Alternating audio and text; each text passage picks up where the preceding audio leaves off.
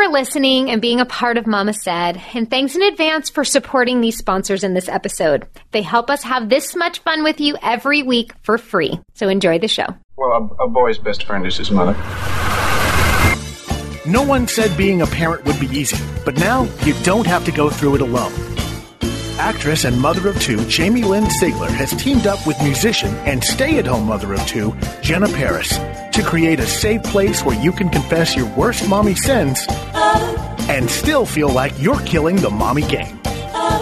This is Mama Said with Jamie and Jenna. So, hello, mamas. We have a very special moment to be able to share with you with the incredible Betsy Brown Braun, um, who is just sort of a expert in all things with parenting and advice, and in particularly in this time, I think we're all deeply affected by the passing of Kobe Bryant, his daughter Gianna, and all of the other passengers aboard that terrible helicopter crash. And I think while it hits all of us so deeply, we immediately think about our children and they have questions. And sometimes we don't feel like we have the answer. So Betsy's here to share with us some advice that she could give and how to deal with death and grieving with our kids. So Betsy, we're just going to hand it over to you because we just we just need to. we, and, and your article was so incredible. Mm-hmm. Um, do you want to tell us a little bit about your background really quickly so people know who they're listening to? Well, I'm a child development and behavior specialist. I've been in this field, the field of parenting and teaching and kids and families for, believe it or not, 49 years, which is really scary. Wow. I'm I'm a dinosaur. I'm a and um, I've you know I've taught I've taught all kinds of I've taught every age of school. I'm a founder of a large early childhood center. Um, I have two books out, both of which are excellent. And shamelessly, I am going to say to you that if you haven't read my first book, just tell me what to say. It's kind of a it's kind of a, a, a manual for helping parents during those really tricky first years of kids like mm-hmm. two to six, and it's how to talk to kids about sex and about death mm. and sibling issues and food issues and and you know discipline issues and all that stuff. And so that and my second book, You're Not the Boss of Me, I I really if they don't need to sell, I don't need to sell them. They're both bestsellers, but I'm just letting you know those are out there. Great. So my background is I work with parents, I work with kids, I work with families, I do seminars, I present in schools and organizations, I do media. Look, that's it. That's it? That's it? Just nothing.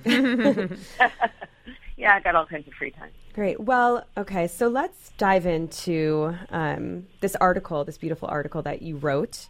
Um, there were a lot of thoughtful answers and tips that parents, you know, can give their kids about Kobe and Gianna and the rest of the um, people who passed away, and also when you know death happens in their family unexpected. So we'll let yeah we'll let you take it from here. Well, thank you for your kind words about my post. It was it was so overwhelming the news of this death, and I heard it very early on, in, two hours after it happened. The news came out, and I my first my first instinct was I've got to write a post. I've got to get it out because this is not so much about teaching your children about death, which we are going to talk about, but it's about kids who are older who already know about death. Mm-hmm. This is, it becomes very personal for many people because when there is a public figure with whom you've been relating for so many years, it really feels like you've lost a family member, somebody yes. close. Right. And I know how difficult it is for parents to find the words to help to children to understand or to bring comfort. So I wanted to get this piece out to as many people as I could because quite honestly, that helped me to cope. So yeah. it was selfish and not selfish. Um, explaining, and I'm, I don't know, Jamie, what the ages are of the children of the parents who listen to your podcast are, but I'm going to assume they're on the young, yeah, but probably more on the younger side than on the teenage side. Sure. Because when you yourself have, and I don't know how old your children are, but I'm going to assume they're on the younger side than on the teenage side because you're an infant yourself. oh, well, thank you. No, I have a six year old and he had a lot of questions. Yeah, exactly. And so I want to, rather than speaking specifically well, let me start with this. Learning about death is so difficult. It's difficult for the wisest of us to mm-hmm. understand. Mm-hmm. You know, people spend their whole lives trying to understand death and afterlife and what does it really mean to be dead. And I could tell you stories about when I had to identify my own mother's body and I was like, what is going on? And I was purely adult at the time. Right. So this is a really hard thing to understand. And that's really why I send people to read my whole chapter about that for young yes. children. Death is the only inevitability in life. It's the only thing of which we can be a hundred percent sure that everyone and everything that is alive will die. Mm-hmm. So children have to learn about this. What is a parent's job? Well, first of all, know this, that death is not a loaded subject for a child. It's, you know, it's like about eating or using the bathroom. It's just something else that a child has to learn it's about. Black right. and white. We make, yep. And we have to make it, we have to help children to understand that and not expressing our, what we know about death, how painful it is, right. how sad it is, how tremendous it is. So our children are watching us for our reactions and we give them messages far beyond the words when we explain things like death. We are also models for our children in how we get through things like this mm-hmm. and um, how you know how, how we function, how we process. So it's a huge amount of responsibility for parents. Yes. So we have to be um, cautious of projecting our own mourning on our kids and, and more supporting their version of mourning. Well, yes and no, because I was just talking about generally speaking death. Sure. Mm-hmm. We don't want to make it for a you know a four year old. Every four year old is going to ask, "What does it mean to be dead? What of is course. dying?" My four year old is starting to do that uh, almost every yep. day. And my father passed away, so he's very curious. And I talk about my dad, and he's he just the questions roll all the time. Yeah, isn't it? It's it's so appropriate, and yes, it's so daunting. Yeah, because we don't want to make our kids sad, mm-hmm. and we don't want to create fear where it might not exist, and we don't want to create anxiety. Yet we have this tremendous responsibility to help them learn about this. Mm-hmm. So, and especially when there's a family member, I I love that your four year old wants to learn about your dad because it gives us so many opportunities to show how you go on as an adult, even though you don't have your father. Right. Life goes on. Right. Yes, and keep in mind for a four-year-old in particular, and I call four the age of questions. Mm-hmm. They want to know about death. They want to know about God. They want to know about sex. They want to know about body parts. They want to know about everything. They're curious, and I think curiosity is one of the greatest qualities of children. Yeah. So we could get into that another time. so um, when they ask um, about, when a four-year-old is asking about death, we want to help them to understand the reality. We want to help meaning that everything that's alive that dies. But mm-hmm. we have to keep in mind what the four year old is really saying is, I don't want you to die. I don't want to be separated from mm-hmm. you.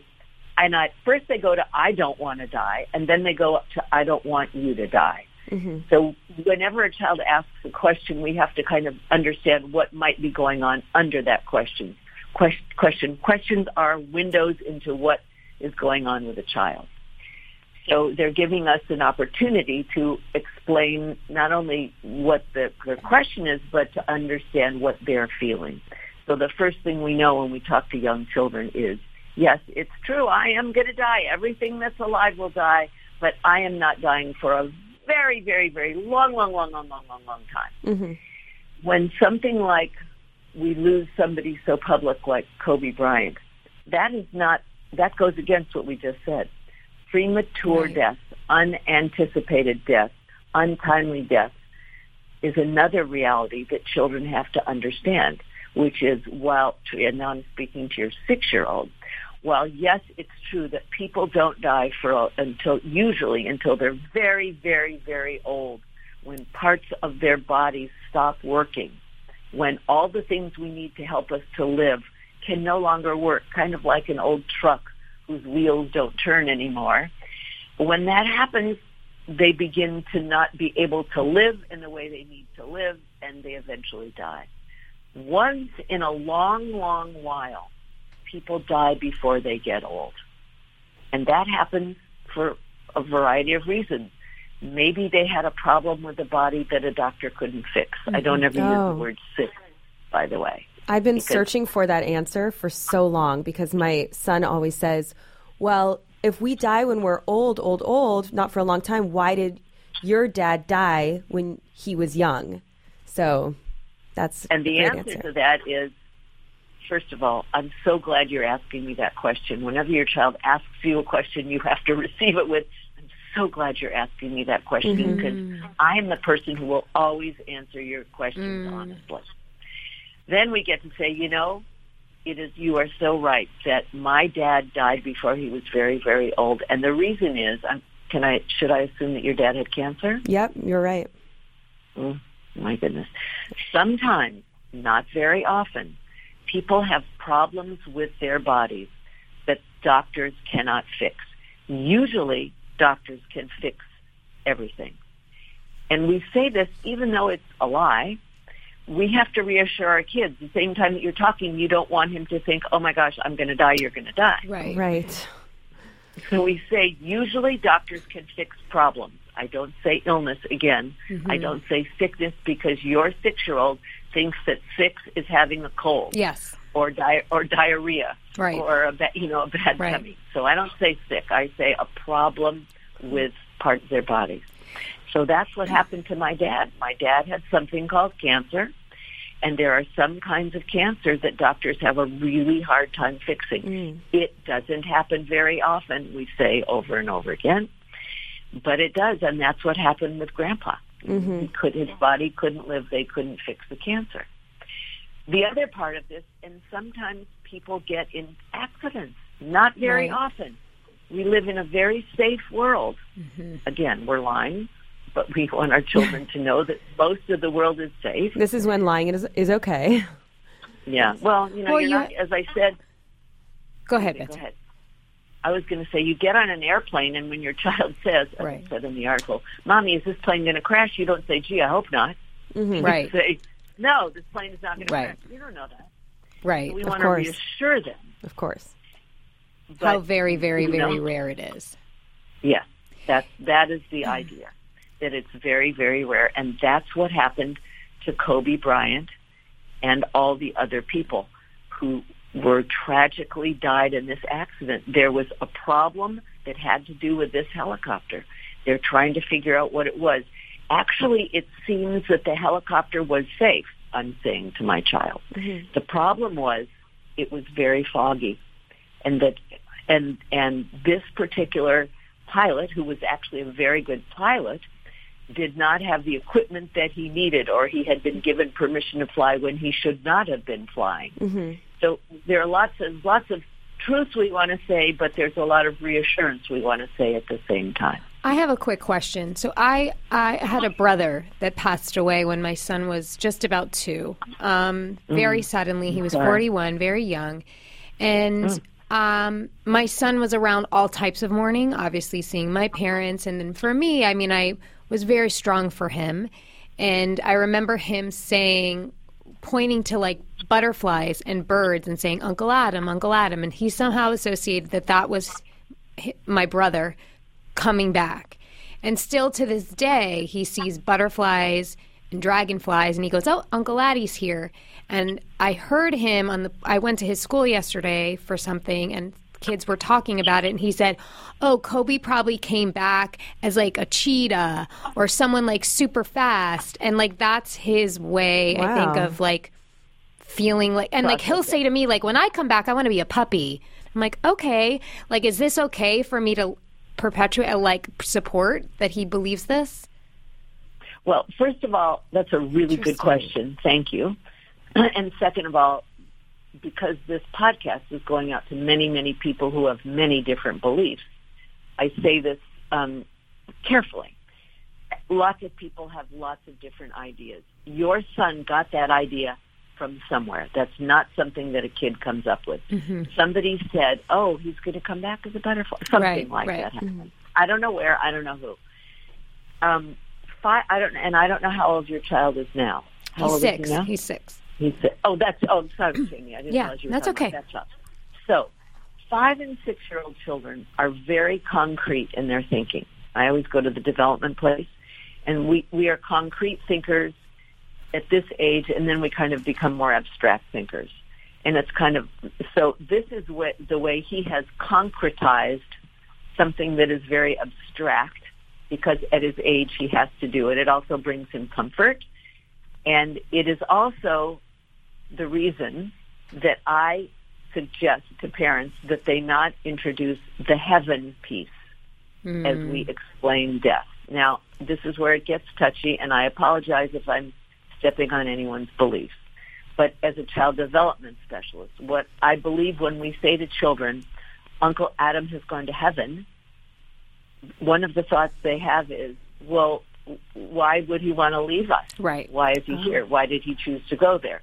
And plus, then they get this idea of Uncle Adam in heaven. Kind of, um, you're probably too young to remember a movie called Heaven Can Wait. Sure. Um, Warren Beatty was in that movie, and he had him kind of walking around with in normal clothes on clouds with mm-hmm. wings, kind of, you know. And so they have this idea that you've gone to live somewhere in your clothes, in your outfit, being Uncle Adam somewhere else. And we know that does not happen. That is misinformation. Sorry to believers. Mm. But I look at this as an opportunity to say to kids, and I mentioned this in the article, that as we explain death, that what we can, and by the way, let me just say, interject this. Nobody really knows about death because really nobody has been dead and come back. No, nobody right. we don't know. Right. Right. There was that kid who made a gazillion dollars on the book that where, you know, that he had gone to heaven and he'd come back and, and everybody, all the, the, the religious people were touting this book and it turned out it was a crop it was of fake. BS. Yeah. His, yeah, the whole thing. Terrible. Infuriated yeah. me.